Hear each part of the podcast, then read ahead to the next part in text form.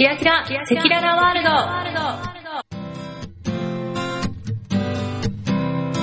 日常に散らばっているキラキラしたものを時にエキサイティングに時にマイペースにお届けするポッドキャストです。本日もお届けいたしますのは好きなケーキはチーズケーキのみどしです。えー、1ヶ月以上空いてしまいました。どうもすみません。え、ちょっとまあいろいろありましてちょっと時間が空いてしまいました。えーと、今回はですね、その1ヶ月以上なぜ空いてしまったかというところ、ちょっとご報告がございまして、お伝えしたいと思います。えー、今は2012年の4月中旬なんですけれども、えーと、3月で仕事を辞めまして、今、プー太郎をしております。えっ、ー、と、まあ、なんで仕事を辞めたかというと、実はですね、えっ、ー、と、ずっと前から考えてきたことなんですけれども、えー、オーストラリアの方へ行くことになりました。いやー、もう私は今もうすごい楽しみでしょうがないんですね。もうどうしようかなーってやりたいこともいっぱいあるし、まあ、急な発表にはなったんですけれども、えー、このポッドキャストをやる前から考えておりまして、本当はもっと早く行く予定だったんですけれども、それがなんだかんだでちょっと伸びてというような形になっております。なぜ行くことになったかっていう経緯、まあ、すごく長い経緯があるので ある程度ちょっとはしょってお伝えしようと思うんですけれども、えっ、ー、と、まあ、これを考えていたのは大学の本当に就職をこうするしないっていう。まあ結局、その時は就職するとは思ってたんですけれども、就職活動中に考えていたことでして、えー、まあなかなか仕事が決まらなかったので、どうしようかなとは思っていたんですけれども、その時に、あの、ワーキングホリデーってご存知でしょうか？こう、まあメジャーなプログラムだと思うんですけれども、ワーキングホリデーという制度がありまして、えっ、ー、と、提携している国同士で30歳まで、大体の国が30歳までにはなるんですけれども、あの、まあ、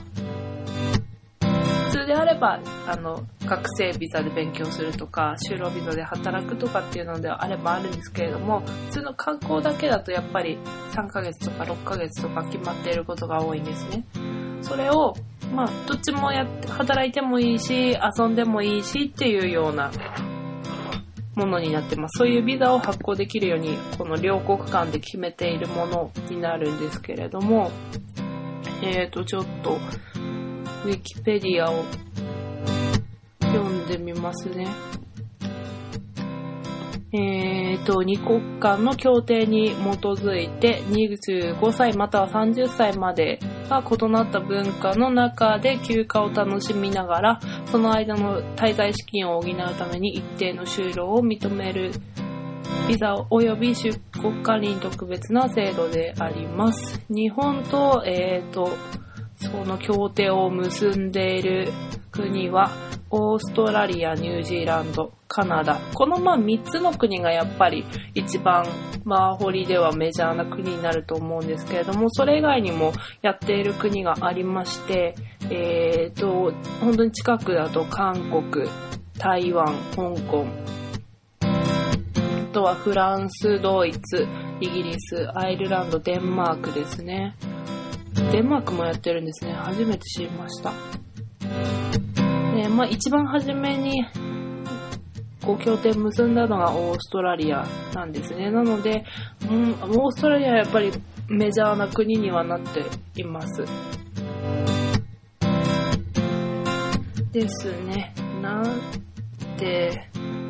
なぜオーストラリアにしたかっていうところですね。まあ本当にやっぱメジャーなところがオーストラリア、ニュージーランド、カナダっていうところではあるんですけれども、まあ初めて知った時も、やっぱりニュージーランドかオーストラリアだったのかなを見たっていうのもあるんですよ。でよく言われるのが、うーんと、カナダだと本当に勉強をする人という感じで、オーストラリア、ニュージーランドは結構遊び半分な感じの、遊び、ちゃんと勉強する人はするんですけど、あの、どちらかといえば本格的に勉強するっていう形であればカナダというふうには言われています。そういうふうに聞いたことがあります。ただ私はオーストラリアでもちゃんと勉強をするつもりなので、ちゃんとしてる人もいるので、ちょっとそこは間違えないでいただきたいんですけれども、ですね。あとはまあ、いろいろ調べてって、まあ、韓国語だったり、中国語だったりとかっていうのもあるし、他のまあ、イギリスとかも一応英語の国ではあるので、あれなんですけれども、ヨーロッパ、やっぱり何カ国かあるんですが、ヨーロッパだとやっぱり、あの、ユーロやっぱり高いので、ちょっと、金銭的な部分もやっぱり難しいなっていうのが出てきたりとか、あとは、あの、仕事も学校行くだけだったらいいんですけど、仕事もやっぱりやらないと生活できないので、その仕事を探すのも今ヨーロッパは大変だろうということですね。あと、中国とか韓国にはちょっと長く住むような感じでの気持ちは全くないので、そうなるとカナダ、ニュージーランド、オーストラリアっていう形になってきます。で、まあ、やりたいことがまあ英語があるっていうところ、あとはまあ、うんと、金銭面で安いところであるっていうところですね。今ちょっと変わってはしまったんですけれども、カナダよりもオーストラリア、ニュージーランドの方が、あの、ドルがやっぱり安いっていうのがあったんですね。今ちょっとオーストラリアドルが上がってしまったので、カナダの方が安くなってる部分はあるんですが、この3カ国だったらニュージーランドが一番安いんですね。なんですけども、ニュージーランドはやっぱりちょっと、うーんと、なんだろう。うーん、鉛がオーストラリアよりもちょっと強いのかなというイメージです。悪くはないとは思うんですけれども。あとまあ、やっぱあの地震もある国なので、あとはオーストラリアだと本当に国土が広いので、あの、いろんな都市巡ることもできるし、山もあるし、海もあるし、あったかい沖縄みたいなところもあれば、ちょっと四季がはっきりしてるようなところもあるし、移動しても楽しいかなっていうのがありました。あとはセカンドビザを取ることもできるので、うーんとどうなるかわかんないですけど、2年目とかいることもできるっていうようなところですね。あ基本的にえっ、ー、と、ワーキングホリデーのビザは、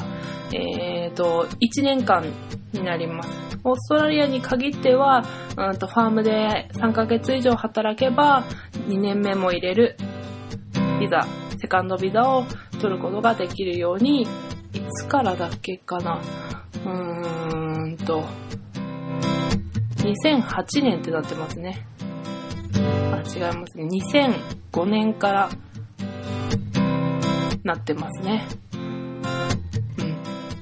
そういう制度もあるので、何かしらこう、後から選ぶこともできるっていうところがいいかなって思ったのですね。あとは、まあ、ダイビングのライセンスも取ったりとか、いろいろ取りたいこう資格なんかもあったりしたので、オーストラリアに決めました。ただちょっと問題もありまして、国によってやっぱこれは違ってはくるんですけれども、オーストラリアの場合、修学の期間、学校に行ける期間が4ヶ月というふうに決まってます。カナダの場合は6ヶ月ですね。あと、同じところで働けるのも、仕事を変えればいいんですけど、同じ人のところで働けるのも6ヶ月というふうに決まりがあるので、ちょっと縛りがあるんですね。他の国でもそうですけれども。ただやっぱり最初は勉強したいので、普通の語学クラスであれば4ヶ月で足りるとは思うんですけれども、ちょっと私の行きたいコースがありまして、それには私の今の語学レベルだと3ヶ月勉強してギリギリでそのクラスに入れるかなというような感じなんですね。なので、このクラス自体が1ヶ月あるので、ちょっと後にもずらせるように、一番最初は3ヶ月、うんと、観光ビザで行って、一度日本に戻ってきまして、ビザを切り替えてまた行くというような形にしました。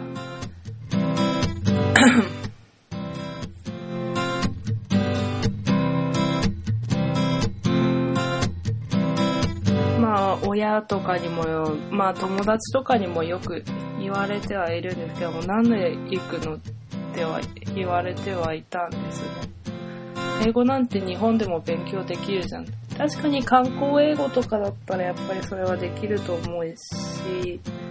全然できる人はできると思うんですけれども、やっぱり英語ってやっぱ生活する中で学ぶことが多いし、もともと旅行が好きだから海外にもいっぱい行きたいなって思っていたし、ま、資格を取りたいっていうのもあったんですね。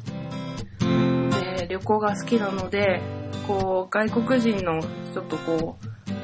旅先で会ったりとかしてもコミュニケーションが取れなくってちょっともうちょっと伝えたいことがあるのに伝えられなかったっていうのが悔しかったんですよね。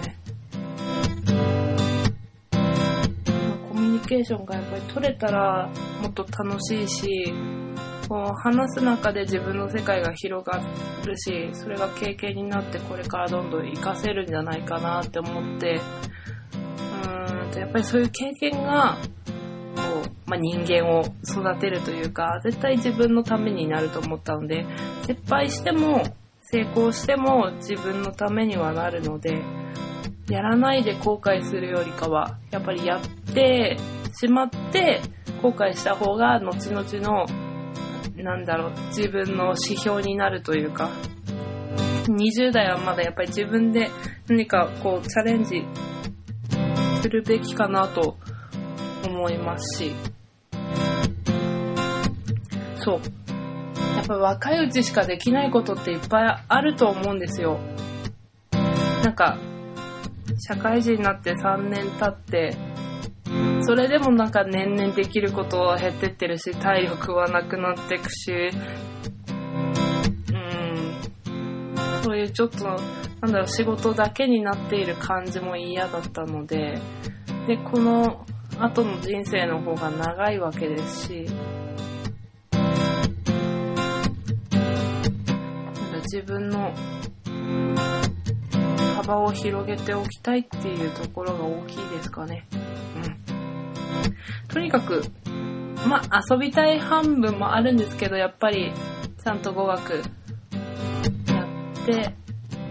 いろいろ資格も取ったりして、向こうで働いて、経験いっぱいして、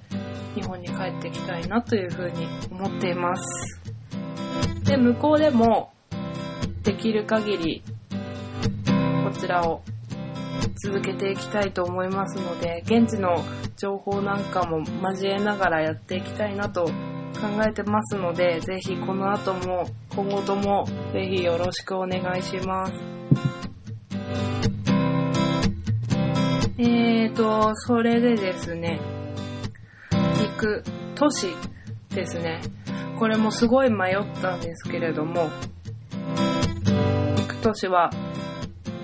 メルボルンです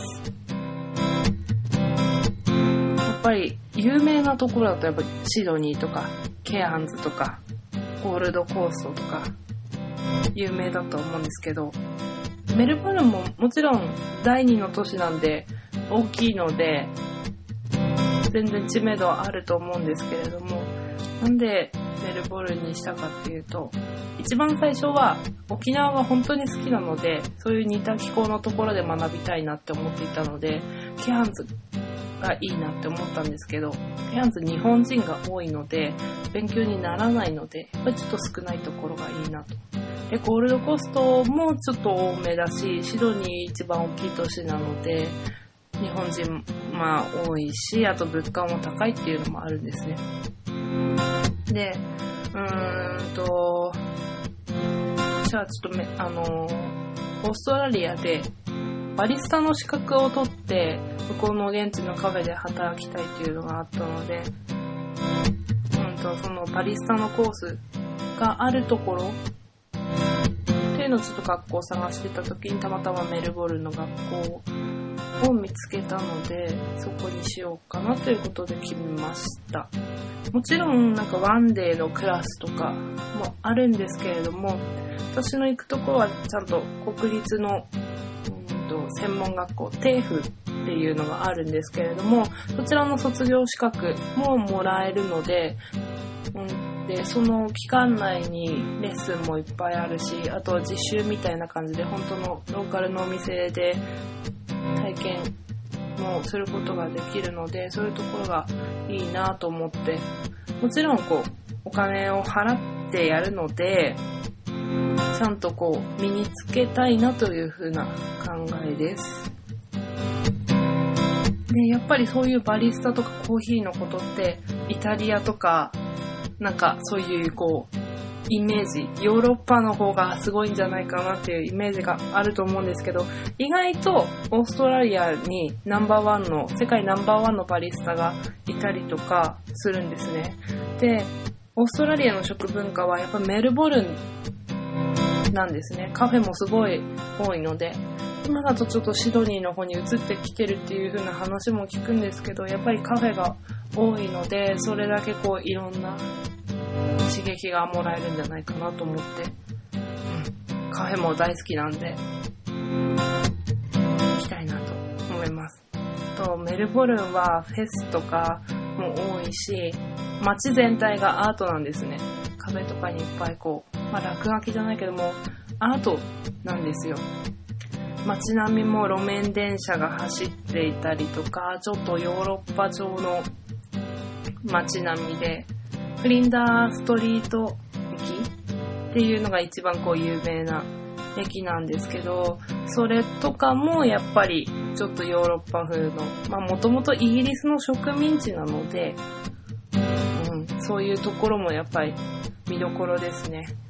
あとはもう F1 ですね。もう F1 大好きなんで、F1 のオーストラリアグランプリがあるのがメルボルンなので、絶対見に行きたいですね。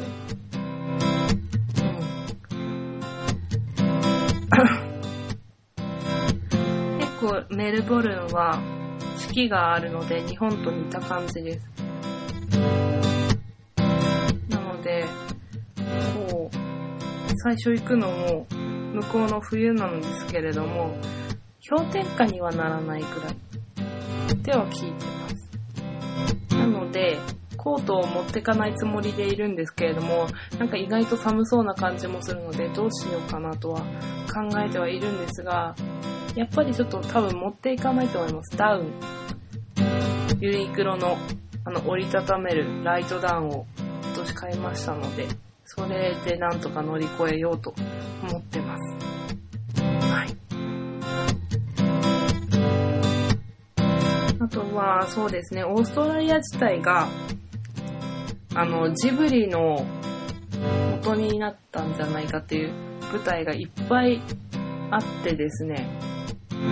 相当すごいんですよ。うんと、ナウシカの、なんかこう、砂、砂漠にこう岩がゴツゴツしてる。手とか、こう、と最初に出会うところのシーンの砂と岩の感じのところとかもあったりとか、ラピュタのあの天空のお城の中のこう温室みたいになっているところに似たところもあったりとか、あとは紅の豚のあのポルコと女の子名前なんだっけか。な。あの女の子がこう不時着して、こうちょっと休んでる入り江みたいな感じのところに似たところとかもあったりとか、魔女の宅急便の舞台とか、あと、グーチョキパン店もあったりとか、本当にいっぱいあるんですね。なのでやっぱりそういうところも見たいし、本当に海も山も綺麗なので、どっちも行きたいし、あと街もいいし、もうなんか全てが整っているというか、全てを見れるから、本当にいい国なんじゃないかなと思ってやっぱりオーストラリアを選びました。あとはちょっと心配な部分としては、うんとオーストラリアは Aussie English って言われるほどちょっと訛りがありまして、もともとやっぱりイギリスの植民地なので、えっ、ー、と、イギリス英語なんですね。なので、日本人が一番聞き慣れてるアメリカ英語とはちょっと違うので、その点慣れるまで大変かなとは思います。でも、とにかく頑張ります。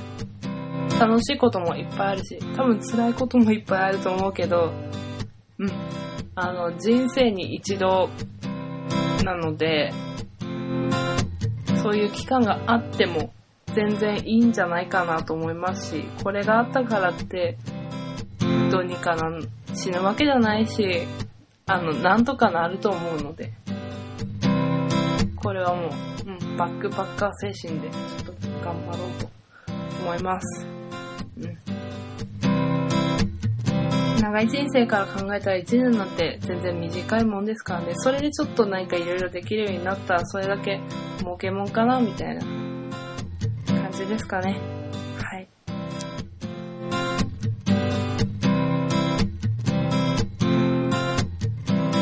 では、ということで、今回久しぶりのポッドキャストだったんですけれども、えっ、ー、と、私の近況報告ですね、いたしました。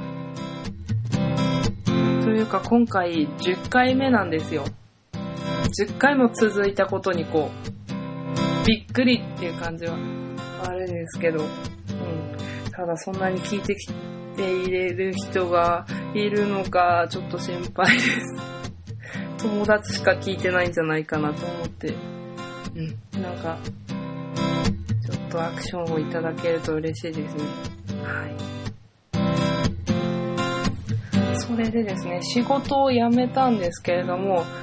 で、オーストラリアに行くことも決まっていたのに、えっ、ー、と、友達とですね、なんとウェブマガジンを始めまして、えっ、ー、と、ウェブマガジンというのは、あの、インターネット上の、まあ、雑誌みたいなものですね。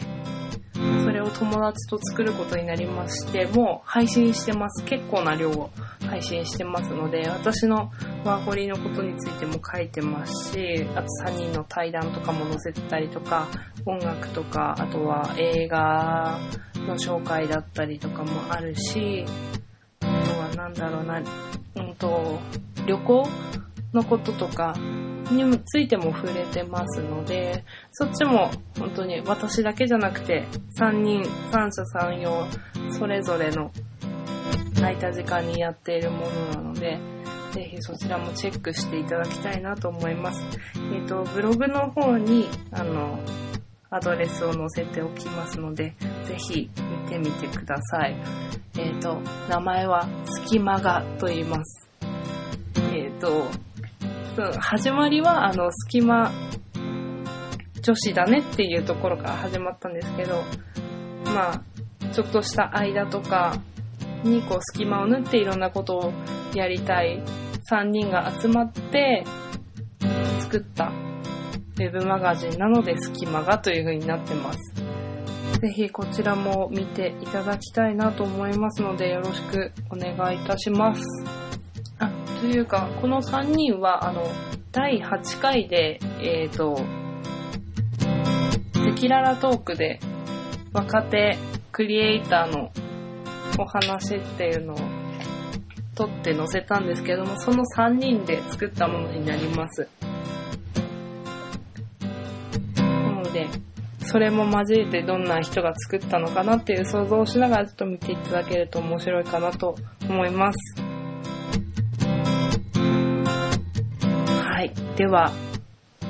今回は10回記念ということで、大きな発表、報告をいたしました。今後も、えっ、と、もちろん日本にいる時の、ま、情報とかも載せていきますし、